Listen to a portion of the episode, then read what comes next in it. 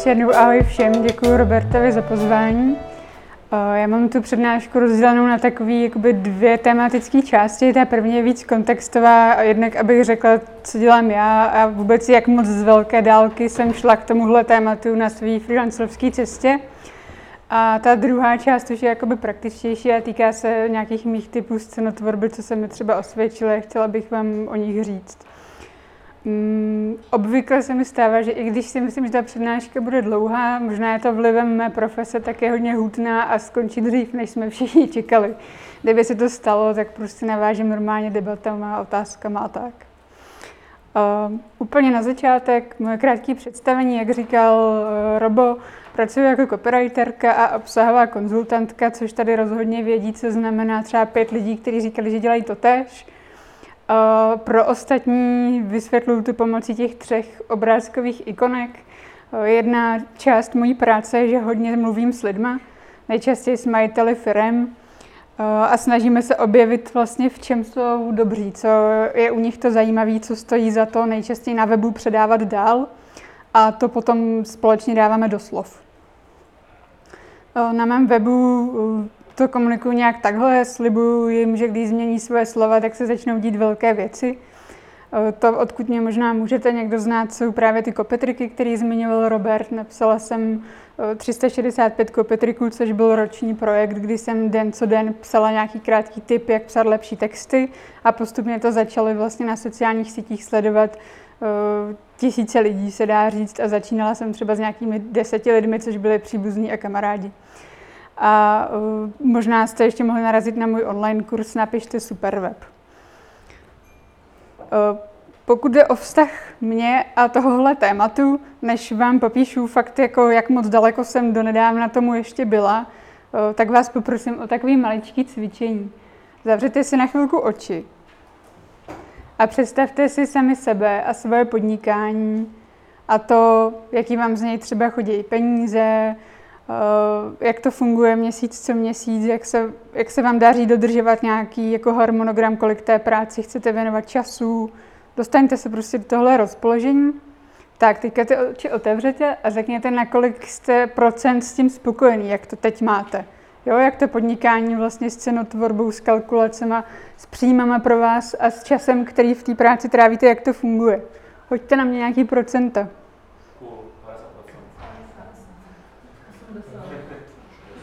50, 80, 60. 90. Hmm? 150.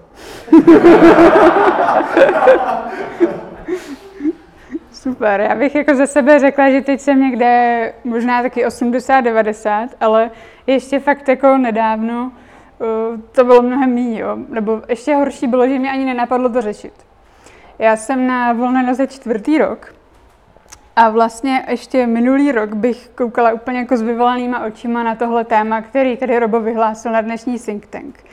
Když jsem přemýšlela o tom, proč tak dlouhou dobu mě to jako úplně míjelo, ta cenotvorba, kalkulace, co s tím souvisí, proč jsem to vlastně úplně jako ignorovala, tak jsem přišla na nějaký dva základní důvody. Ta první skupina důvodů byla, že vlastně jsem kolem sebe nikdy neměla žádné podnikatelské vzory. Moje máma je učitelka angličtiny, můj táta pracuje celý život v bankách, v úřadech, ani prarodiče vlastně, nikdo jako v mém okolí nedělali žádný své podnikání. Já jsem od 15 inklinovala k tomu to jako opakovat. Hned když mě někdo zaměstnal, tak jsem si nechávala dávat 40 korun na hodinu. Měla jsem v pizzerii nádobí, brigády prostě na poštách. A přišlo mi to jako úplně automatický, že samozřejmě jsem jako studovala, tak jsem doufala, že se časem ta práce trochu zlepší, ale to, že tam bude furt přítomný ten princip, že jako někdo za mě rozhodne, kolik toho budu dělat, kdy a za kolik, to mi přišlo úplně v pořádku. A fakt jako dlouho. Eh, až vlastně dneska mi došlo, když jsem připravovala tu přednášku, že už to samotné slovo úvazek, že vám někdo dá úvazek, už jako trochu implikuje, eh, že to bude jiný než to freelancerovství.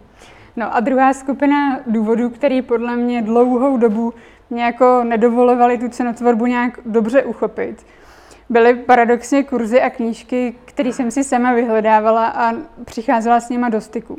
Je totiž spojovalo to, Jo, že to jako představovali jako nějakou vědu, která se hodí jenom pro hrozně organizovaný a tvrdý biznismeny, který mají rádi Excelové tabulky, chtějí si sledovat prostě, jak se z minuty na minutu mění jejich cash flow. A mě tohle všechno dost jako odrazovalo, jednak asi protože jsem holka a pak, že mám jako blíž k nějakému intuitivnímu chování.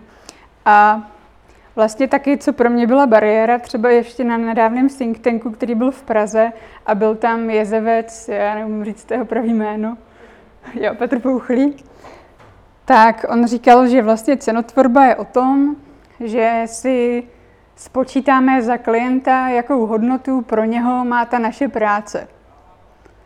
A vlastně od toho odvíjíme tu svoji cenu. Mně to přijde jako by dobrá myšlenka, ale nedokázala jsem ji nějak naplnit, protože já když udělám nějakou práci, tak to vlastně záleží mnohem víc na tom klientovi, nakonec jakou to pro něj bude mít hodnotu.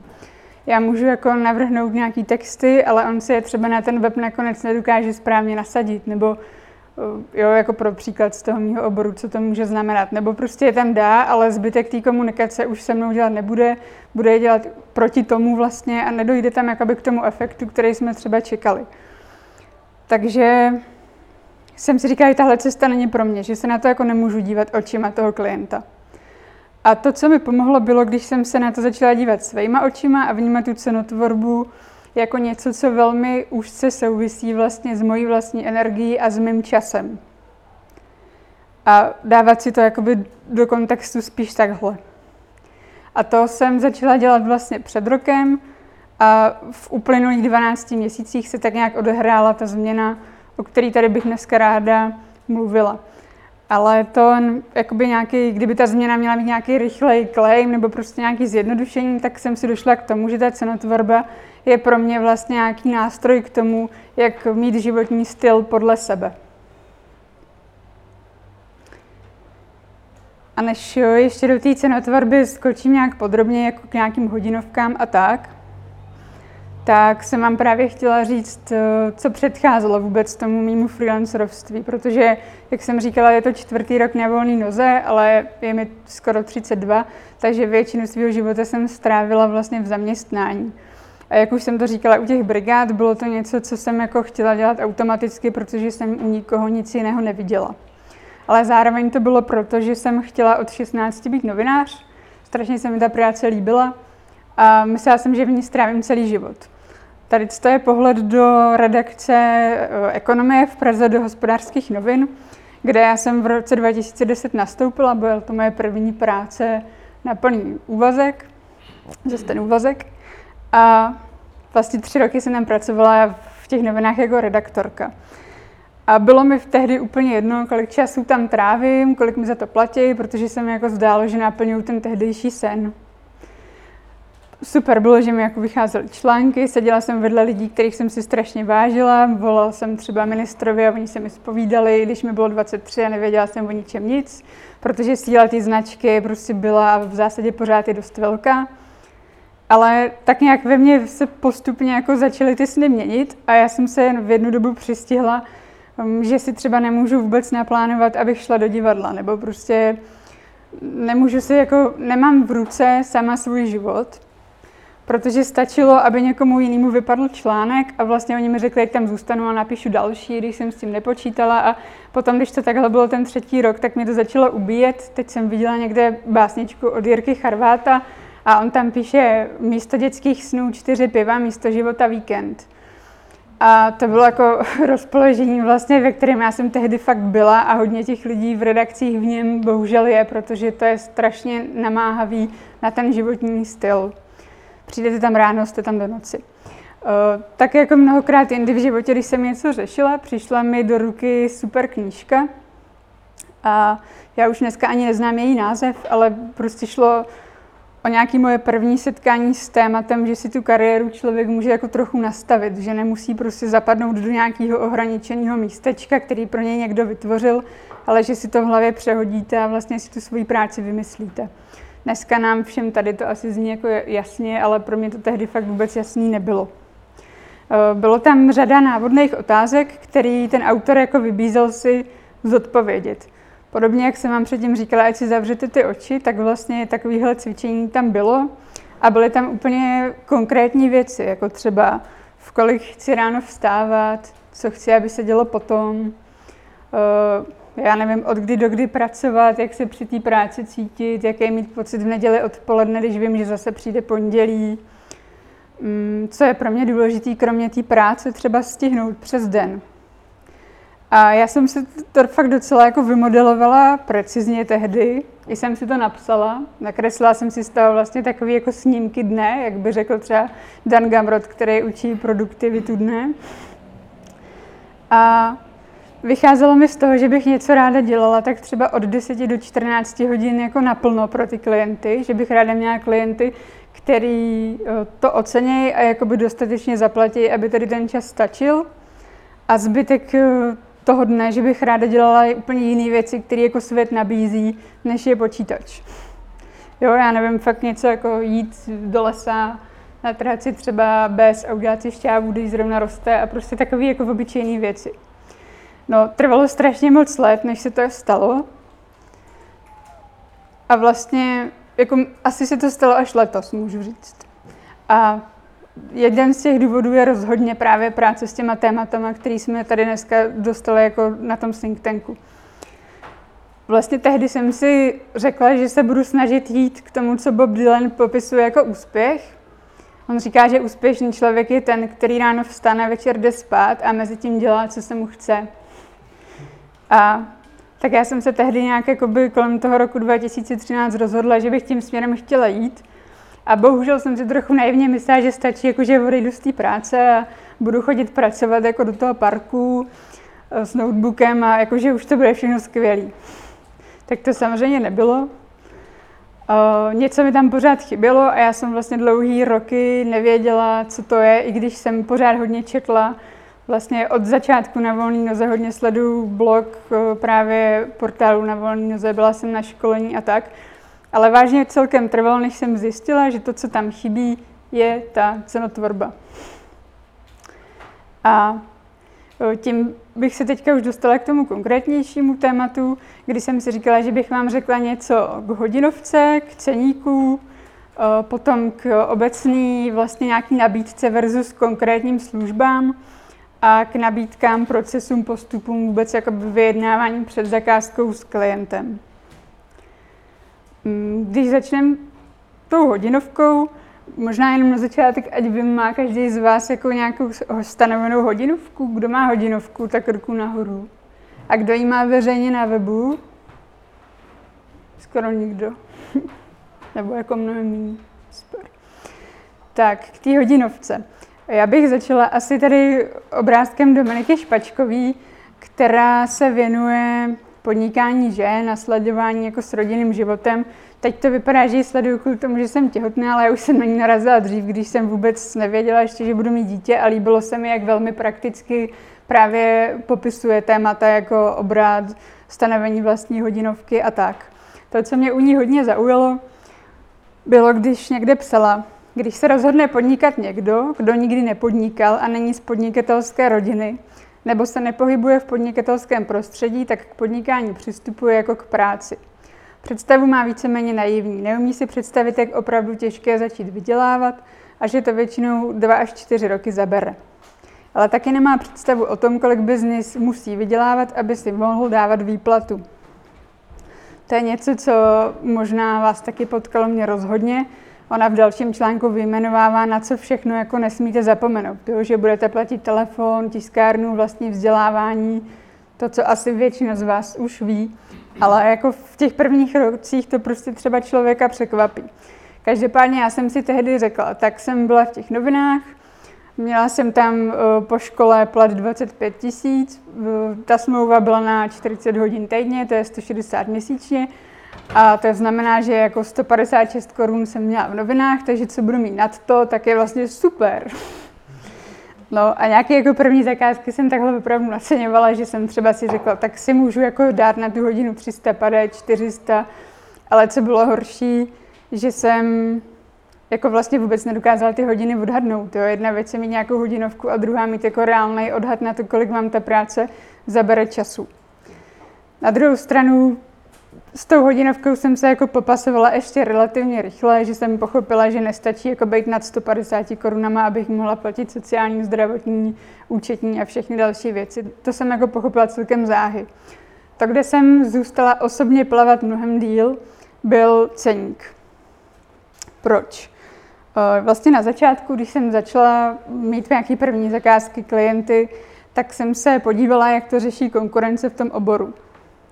A ať jsem hledala, jak dlouho jsem chtěla, tak vlastně jsem narážela na to, že ti ostatní copywriteri počítají svoji práci eh, tak, že jako řeknou nějakou cenu za normostranu. Jo, tady někdo za 200 pade, tady někdo za 600, někdo za 900, ono je to celkem jako jedno za kolik, ale já už i tehdy v té své neskušenosti jsem cítila, že tady ta cesta není pro mě, protože ta práce jako za mě aspoň je o úplným opaku, než o tom, že jako nějak vytlačím hodně normostran. To si ten člověk může napsat sám většinou. Práce toho odborníka s textem nebo prostě copywritera je spíš o tom, že zhutníte vlastně ten balast do něčeho, co často třeba ani celou stránku nenaplní. A málo který klient by byl tak osvícený, že by jako vám platilo za ty normostrany, které vy zmačkáte a vyhodíte, než vytvoříte tu finální. Takže jsem věděla, že tady ta cesta nevede a řekla jsem si, že se podívám, jak to jako řeší nějaká oborová špička. Tehdy, nevím, jako podle čeho jsem už postupovala, ale jsem došla na tyhle dva lidi. Koukla jsem se na Otu Bohuše a na Michelle Osekot. A vlastně ani jeden z nich tehdy na svém webu neměl ani náznak jakýkoliv zmínky o ceně. Ani hodinovku, ani prostě žádný balíčky, vůbec nic. Jsem si říkal, no jasně, tak to budu já taky. A vlastně tři roky jsem pracovala úplně bez jakýkoliv zmínky o ceně. Když se někdo ozval, tak se to teprve začalo řešit. Dlouhou dobu jsem si měla za to, že to jako dělám dobře, protože jednak jsem to viděla u těch velkých vzorů a zároveň nikdo mě nemohl upozornit, že to jako nefunguje dobře, protože až když třeba někam ten ceník dáte, tak vám někdo z kolegů, když jako se o tom začnete bavit, může říct, hele, to se mi zdá, že tam máš trošku jako chybu, nebo prostě tohle ti nemůže vycházet. Ale když to nikde nemáte, tak vlastně trvá, než na to vůbec přijde nějaká zpětná vazba. No a to mělo vlastně za následek, že to pro mě všechno bylo hrozně zdlobhavý a těžký.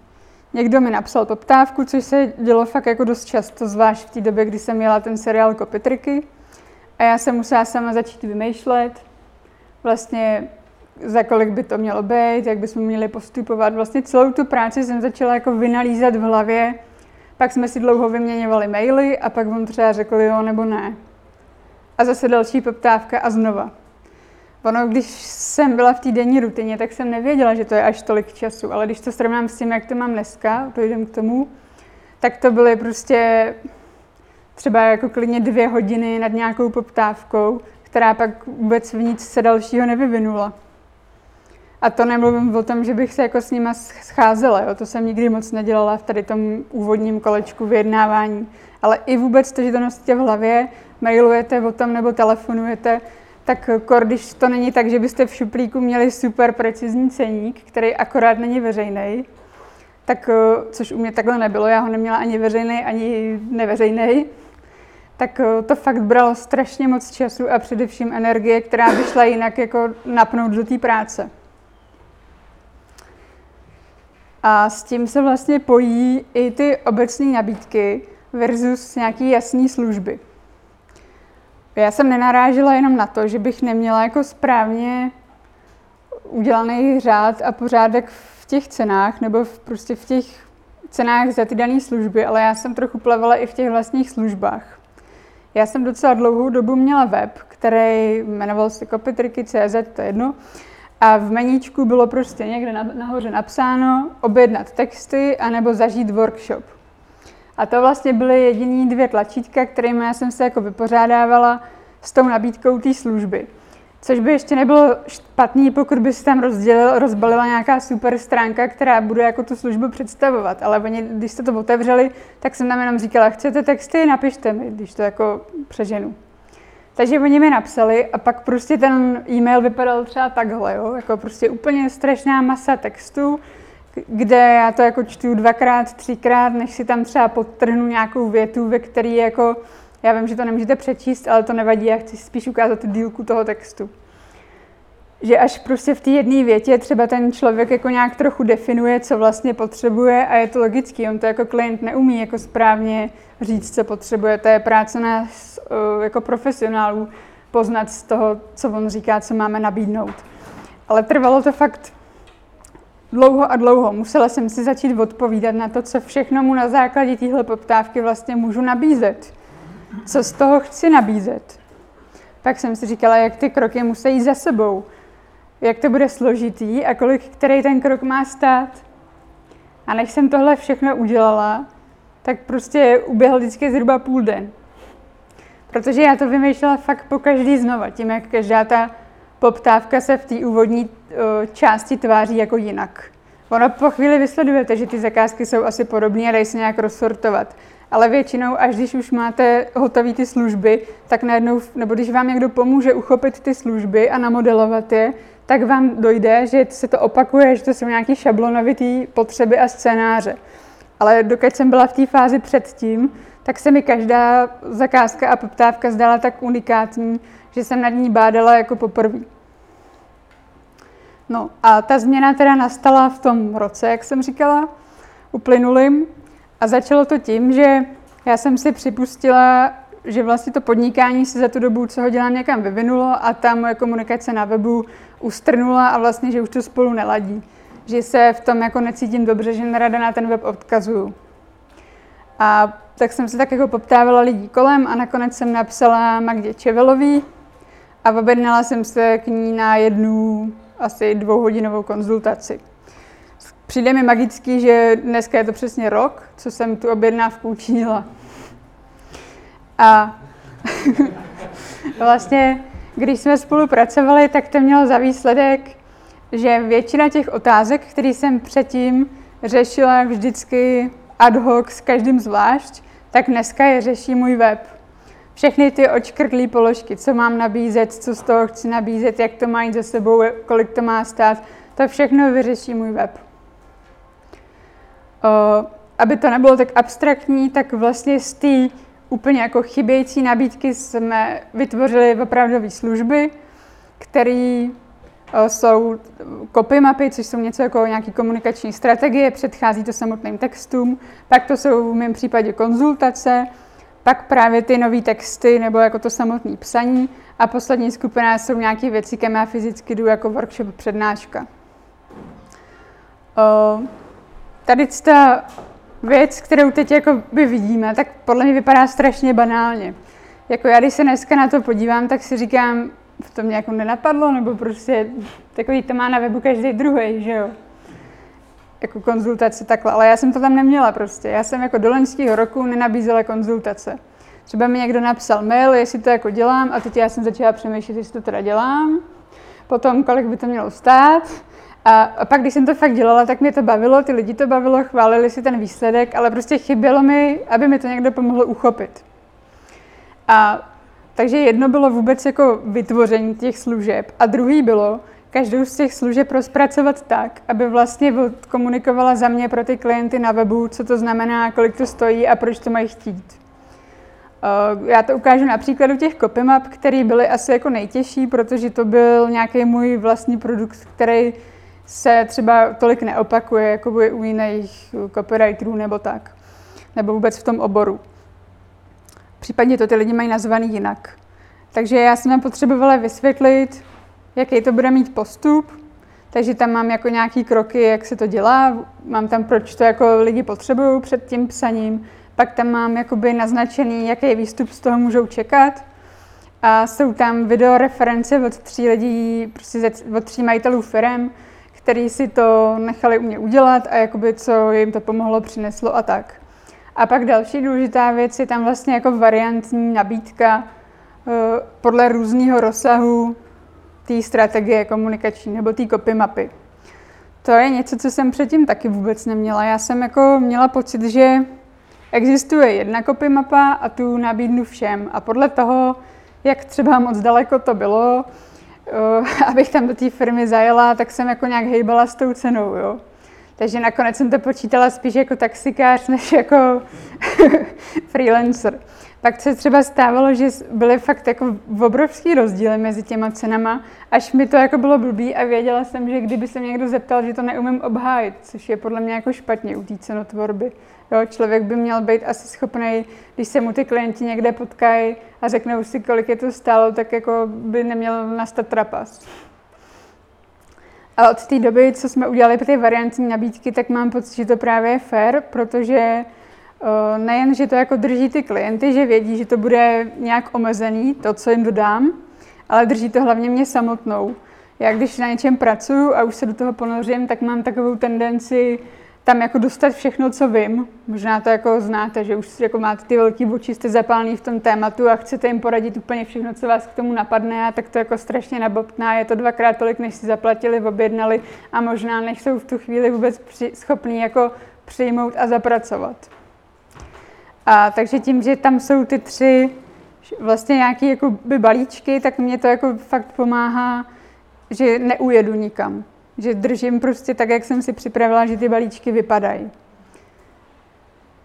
No a vlastně tady s tou změnou se stalo to kouzlo, že ty poptávky, které předtím měly asi tak jako dvě a čtyřky, když to přeženu, tak teď vypadají takhle. Prostě přijde mi jako kopie z toho webu, z formuláře, kde je telefonní číslo, název firmy, je tam napsaný, co za službu ten člověk chce a maximálně nějaká jeho jedna věta, já mu pak zavolám a velmi rychle si jako řekneme, kdy můžeme začít, nebo jestli se k tomu něco doptat a tak. Jo, takže tam se fakt jako strašně moc zkrátil ten čas. Já jako najednou už vím, že on to chce, že chápe, v čem to spočívá, že je OK s tou cenou a vlastně rovnou jdeme jako na věc. Podobně třeba to mám u těch konzultací. Osvědčilo se mi, že tam jako nenabízím jenom konzultace a cenu, ale že tam třeba dávám i pro ilustrace nějaký témata, který vím, že lidi často řeší. Takže tam jakoby píšu témata, které spolu můžeme řešit a pár jich tam vyjmenovávám. A snažím se trošku, což jako je asi to mojí profesí, vcítit do nějakého jejich rozpoložení, ve kterém na tom webu jsou. A rovnou jim třeba našeptávám i nějaký pocit, v jakém možná jsou. Jo. Mám tam třeba u těch konzultací, přepisujete web a zasekli jste se, nebo vám chybí inspirace z jiného oboru či druhé oko. A přijde mi hezký, že pak mi třeba přišla objednávka konzultace, kde ta paní přímo psala, Dobrý den, je to přesně jak píšete, jsem zasekla v textech pro nový web. Tak jsem se chtěla domluvit na konzultaci. Takže tady tím já si jako potvrzuju, že to má smysl, že to tam mám jakoby sice trochu ukecaný, ale že vlastně těm lidem to pomáhá se rozhodnout pro tu službu. A zase tam mám právě cenu a zároveň jsem si tam připsala, tu cenu tam nemám za hodinu, mám ji tam jako za tu službu, protože mě se neosvědčilo si nějak moc jako počítat u sebe čas. Já jsem experimentovala nějakou dobu s toglem, Uh, nevím, jestli znáte, že si prostě zapnete tlačítko, začnete pracovat, pak ho vypnete a vidíte, kolik jste jako udělali. Mě to tak vlastně odvádělo od té kreativní části a od nějakého ponoření se, že jsem pak jenom prostě sledovala to počítadlo. A přišlo mi to jako, kdybych byla skoro ve fabrice. Jo, že si jdu jako někam odkroutit ten čas. A vlastně jsem si to vytvářela sama ve svém kanclu, kde mě nikdo nehlídal, tady tu jako sebe šikanu. Tak pak mi zase pomohlo, když mi někdo poradil, ať se na to vybodnu. A takže vlastně záměrně to jako moc nevztahuju k tomu času, když někde něco nabízím.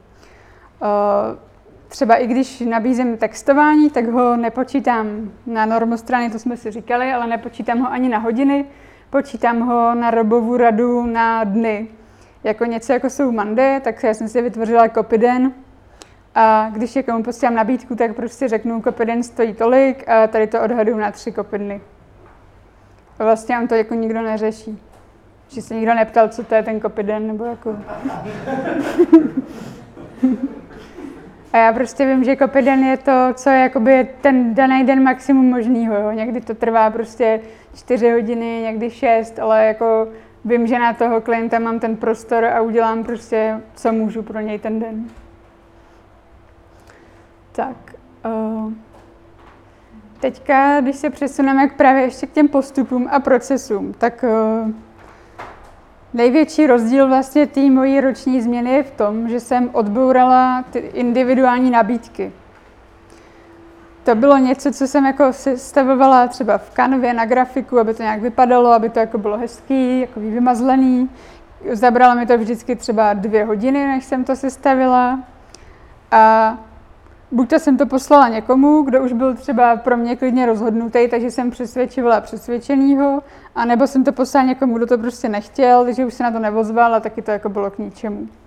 Jenom jak to vypadalo, tak prostě dávala jsem vždycky nějakou jako fotku, jako grafickou titulní stranu, pak jsem psala, vlastně jsem přesvědčovala o té službě, jo, jako proč je to dobrý, jak to budeme dělat, tu strategii, na co to využijou. Pak jsem jim tam třeba dávala i nějaký příklad, že jsem rovnou jako prošla jejich web a říkala jsem jim, co jim tam třeba jako v těch výstupech dám, ale vlastně jsem zacházela fakt jako z dnešního pohledu zbytečně daleko na to, v jaký fázi jsme byli. My jsme ještě jako nespolupracovali. A pak jsem tam teda dávala, jak dlouho to bude trvat, kolik to bude stát. No a vlastně furt jsem měla pocit, že to dělám dobře, protože těm lidem se to líbilo. Tady je třeba od jednoho kolegy freelancera, webmistra Honzy Biena reakce, když jsem s ním spolupracoval na jeho webu, tak jsem mu poslala tu nabídku a on mi napsal, Míšo, ty to máš tak krásně zpracovaný, na to prostě nejde říct než jo, hurá. A často někdo napsal, že se mu líbí, jak je to jako grafický a tak, tak já jsem říkala, super, prostě dělám to skvěle.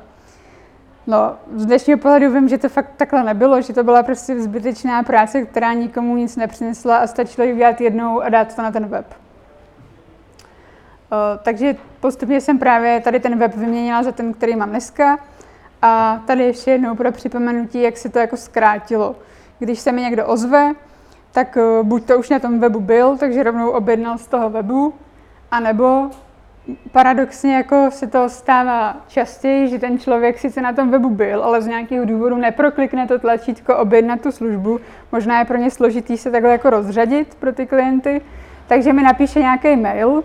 Třeba tady je příklad, že mi píše někdo, že na mě dostal doporučení, že je webdesigner a že má nějakého klienta a prostě hledá někoho do týmu, kdo by udělal výzkum cílové skupiny, nějaký rozhovory a tak. Ale jako nepoptává tu moji službu, té copy mapy. Takže já si sednu a během jedné minuty mu jako poděkuju a řeknu mu prostě, ať se mrkne na ten web, že možná tam nebyl a že tam popisuju detailně tu službu a že si myslím, že to je to, co jako poptává a ať se mi ozve. On mi poděkuje, že si to projde a dá vědět. Jo, a je to vlastně vyřízený.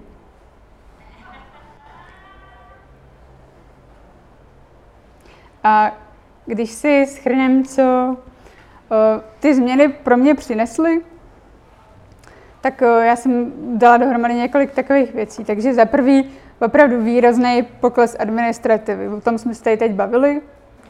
Eh, díky tomu jsem fakt mnohem méně času u počítače. Když jsem to zkoušela nějak odhadnout, aby to nebylo takový abstraktní, tak jakoby většinou já se té práci věnuju tak třeba pět hodin denně. A když jsem se koukala, jestli to udělalo něco s mým obratem, tak je jakoby většinou vyšší než v tom období, kdy jsem tam trávila třeba 7 hodin, 8 hodin. A nebo jakoby i v těch výkyvových měsících je maximálně stejný. Ale chci tím říct, že jako nikdy se nezhoršily peníze tím, když jsem si ubrala práci. A odpadlo mi strašně dilemat vlastně, co jako mám brát a co nemám brát za ty zakázky. Zároveň jakoby mi vzniklo víc prostoru kejvnout i třeba na drobnosti, protože dřív mi někdo napsal, plácnu, že bych chtěl skonzultovat nějaký leták, nebo napsat jako texty na nějakou prostě takovýhle letáček.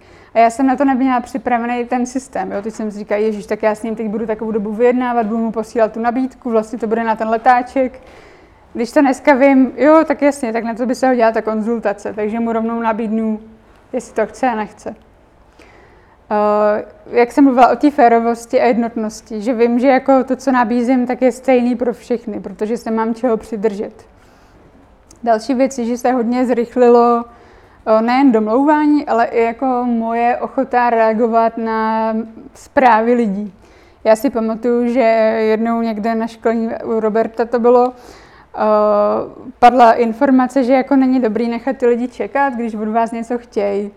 A já jsem to tehdy měla tak nastavený, no tak ať si počkej, jako třeba dva, tři dny, že jo, já mám hodně práce. Ale od té doby, co jsem do toho vnesla ten systém, tak vím, že jako mě nezaseká tak moc žádný mail. Takže jakoby můžu se na něj podívat a odpovědět v zásadě hned. A začala jsem to nějak spontánně jako dělat. Předtím jsem to před sebou tlačila, protože jsem věděla, že mi to vezme hodně času a přemýšlení. Další plus toho roku jsou určitě ty nápady na úplně nové služby, které si zároveň jako vědomějc designuju tak, aby se děli právě k tomu, jak chci žít. Příklad u těch konzultací. Já jsem měla fázi, že mě strašně bavilo dělat s lidma naživo.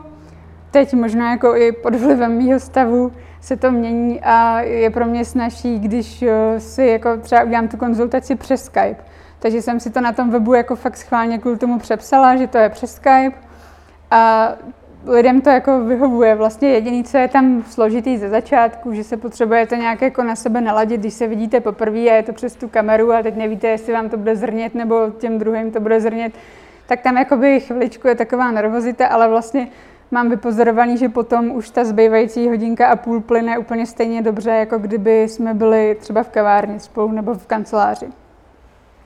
Takže to je jenom takový tip, vlastně nebát se si upravovat ty služby podle toho, jak zrovna potřebujete nebo chcete žít. Uh, pak tam přišel teda ten nápad na variantní nabídku, to pro mě bylo hodně zlomový. A díky tomu jako můžu říct, že mám fakt o dost lepší pocit z celé té práce než dřív. A teďka bych se přesunula do posledního bloku, kde mám takových jako pět nějakých kroků, který pomáhají ke změně v té cenotvorbě a financích, a který podle mě můžou jakoby být mezioborový. Takže první z věcí je podle mě mluvit s ostatníma lidma, kteří jsou taky freelancři. Ne prostě třeba partner doma, který je zaměstnanec nebo kamarádi zaměstnanci, ale opravdu um, si jako dát tu práci někam vyrazit a nezdechnout se jako po prvním vínu, ale klidně tam zůstat, někoho si odchytit a zkusit s ním víc probrat, co řešíte. Já tady mám fotku UX designera Honzy Kvasničky, který je takový jako hodně povídavý, kdo ho znáte. A mně se několikrát osvědčilo, že když jsem mu řekla o nějakém svém dilematu, tak jako on k tomu rovnou hodí nějakou radu nebo zkušenost a tím, že je jako fakt hodně seniorní, tak to je kolikrát velmi relevantní. Pro mě to třeba byla, abych byla konkrétnější, aspoň pro kolegy z oboru, tak já jsem dlouhou dobu měla tendenci jako prodávat v jednom balíku jak nějakou tu přípravu těch textů, tak to samotné psaní. A když jsem mu tady to někdy řekla před lety, tak on mě upozornil, že to je prostě kravina, že ví, že spousta jako copywriterů to už jako odbourala a řekla mi vlastně o tom, jak to rozseknu jako do dvou zakázek, že nejdřív jsou nějaký ty, ať už konzultace nebo příprava zadání, nebo pomenujete si to, jak chcete, v mém případě ta copymapa. A v druhém kroku teprve můžeme a nemusíme navázat jako kontraktováním těch textů. A ono zase to má velkou logiku, protože je to podobné, jako kdyby najednou prostě třeba architekt navrhuje studie baráku a taky zároveň jako neprodává, jak přesně, kdy a za kolik ho postaví, že jo. Že to jsou jako oddělené věci.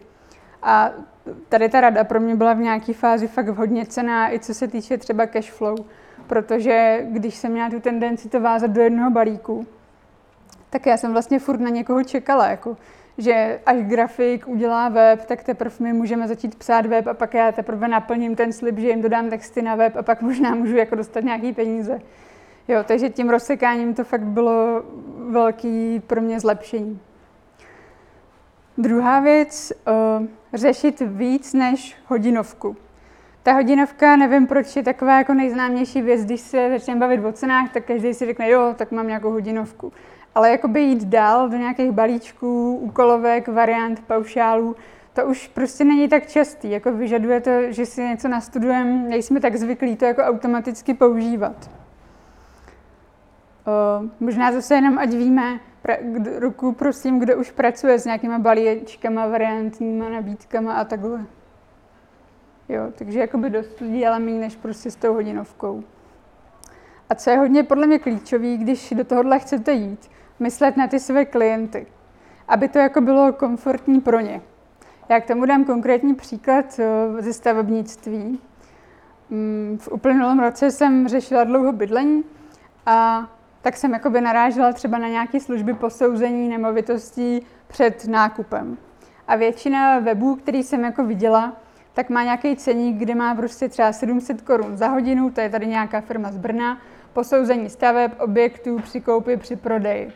Ale jako člověk, který prostě poprvé kupuje barák, tak vůbec neví, co to pro něj bude znamenat 700 korun na hodinu, jako kolik si má připravit prostě. Naproti tomu projektant a taky aktivní člen na volný noze Martin Perlík má jako super variantní nabídku na tady tu službu. Má jako posouzení nemovitostí. My jsme právě s mužem zrovna třikrát nebo čtyřikrát od něj tu službu kupovali. Nikdy jsme ještě zatím nic nekoupili. A když to fakt srovnáte, že buď to tomu klientovi dáváte nějaký složitý, nic neříkající ceník, kde se hrabete v tom, jestli chcete 700 za hodinu, nebo 800 za hodinu, nebo 900 za hodinu, ale vlastně jemu to nic neříká. A nebo jako Martin Perlík, tam prostě máte nějakou jako finální částku, která obsahuje určitý věci, tak ten komfort je pro toho člověka úplně jinde. A zároveň pro toho Martina je strašně jako jednoduchý tady tu službu dohodnout. Já jsem mu poslala mail, že jsme si někde vyhlídli barák, že bychom se na něj potřebovali s ním podívat a vlastně vyměnili jsme si třeba dva maily, pak jsme ho vyzvedli u baráku, vrátili jsme ho k baráku a on jakoby dostal svých 6 tisíc eur řízeno. Jo, že oproti tomu druhému prostě zase jednoduchost té služby je úplně jinde. Třetí věc, eh, tady to je fotka mý mamky a tu jsem si dala k bodu nezaseknout se v oborové pasti.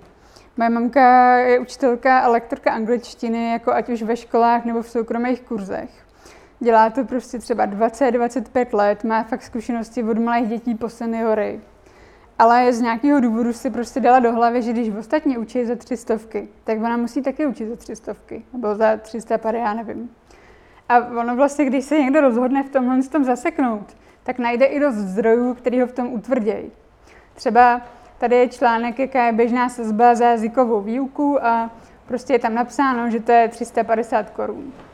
Jo, takže vy, když chcete si tam prostě sedět v tom důlku za 350, tak fakt můžete a ty čísla vám to budou potvrzovat. Ale já, když jsem si vybírala před dvěma rokama lektorku angličtiny, tak jsem přesně věděla, možná i kvůli tomu, že sama podnikám, že nechci lektora za 350 korun za hodinu. Protože vidím prostě jak mamka s tím má přípravu předtím, jak se jí tam ty lidi zaseknou potom, než je dostane z té učebny, ještě jim dává kafe, čaj, prostě hrozný.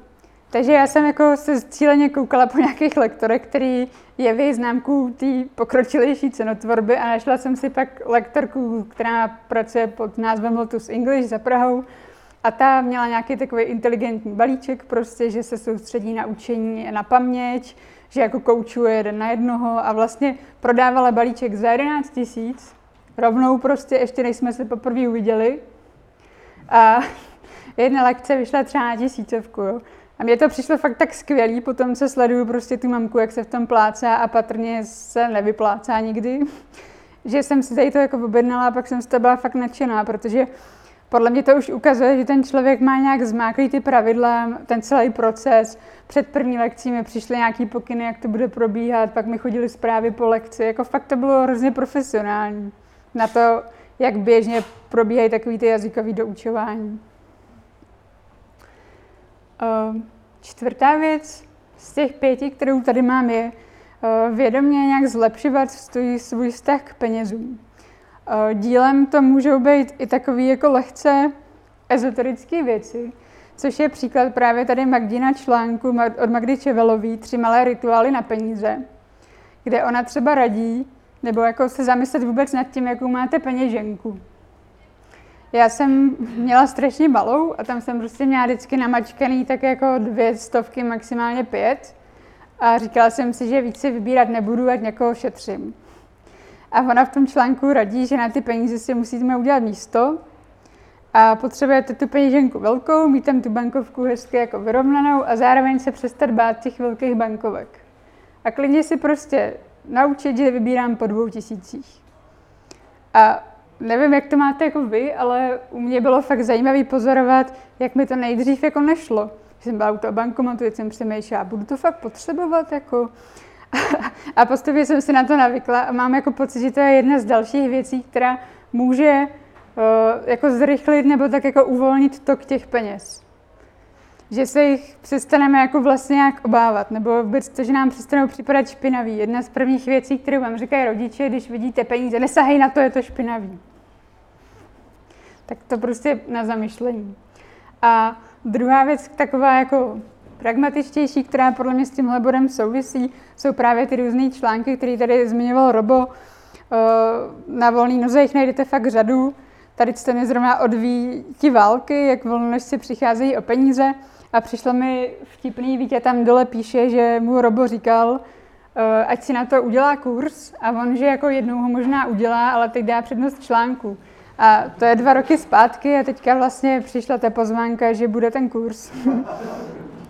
Takže je to, aspoň soudě podle těch článků, podle mě může být dost přínosný. Já jsem to paralelně jako s tou cenotvorbovou změnou jsem měla takový období, že jsem pracovala i na tom sebeřízení. Eh, konkrétně jsem třeba změnila banku, od České spořitelny jsem přišla na Airbank, která umožňuje takový systém obálek. Možná už to teď dělá i spořka, ale na té Airbank je to fakt super, že vy si vytvoříte obálku, tu si nějak nazvete, třeba řeknu vzdělávání, nebo prostě auto, nebo cokoliv. A já jsem jako každou tu platbu, co mi dojde od klientů, tak jsem si začala nějak jako přerozdělovat. Nejdřív to je složitý, ale postupně už to trvá prostě dvě minuty, když jste v tom zajetý. A jako přispělo to k tomu, že mám v té oblasti pocit nějakého řádu. Jo, že mě najednou nepřekvapí, že mám zaplatit 10 tisíc za povinný ručení, protože jsem s tím počítala, založila jsem si na to obálku a znamenalo to, že tam dám prostě třeba tisícovku měsíčně během roku. Poslední věc, eh, je fajn být bdělej vlastně k novým službám, který vám sám život přináší do toho podnikání. Já tady mám příklad holky, která je v Mastermind, kterou koordinuju v Litoměřicích a Vlastně ona pracuje jako HR konzultantka při mateřský, dělá lidem životopisy, připravuje na pohovory. A jednou přišla na tu mastermind s tím, že jako asi je to taková blbost, ale že se jí ty lidi po tom životopisu vracejí, chtějí tam něco upravit třeba, a tak ona si říká, no tak asi je jasný, že to budu já zadarmo, že jo, dítě jako, to zase není tolik práce. No a ty holky ostatní, co tam máme v té skupině, taky prostě jako velmi dobře radili, že to nemusí dělat zadarmo. A ona si prostě do příští mastermind přidala do ceníku položku aktualizace životopisů, dala si k tomu nějakou sazbu a teďka zrovna včera jsme měli tu skupinu a já jsem se jako jí ptala, jestli už to nějak zafungovalo. A ona, že jo, že vlastně během prvního týdne hned to prodala dvakrát. A že ty lidi to na tom webu ani neviděli, protože jak už jí znají, tak jí jako psali rovnou mail, ale pomohlo to jí samotný že vlastně tím, že to měla v tom ceníku, tak jako odpadla ta bariéra, jak to mám jako řešit a nacenit a prostě rovnou jim to nabídla a oni byli nadšení, že jim to vyřeší. No a vlastně z podobných důvodů já jsem třeba udělala ten svůj online kurz, který tady ukazuju o tom, jak napsat web. To taky vzniklo vlastně z toho, že jsem byla v nějakou chvíli pozorná k tomu, co říkají lidi kolem mě, že se mi stávalo, že mi psali v době těch kopitriků lidi, jestli nevím, co mají dělat, když si ten web chtějí napsat sami, ale chtěli by jako mít nějaký základní třeba prostě návod, jak to udělat. Tak já jsem si tehdy říkala, tak to můžu prostě zkusit jakoby udělat k tomu kurz a třeba to bude pro někoho řešení. Nemůžu říct, že by to jako byly tisíce zájemců, ale stovky tím kurzem určitě prošly. Třeba přes 300 lidí tím kurzem prošlo. No a tady to už je přání pro vás, ať je vám ve vašem podnikání lehce a co na tvorba vám v tom pomáhá.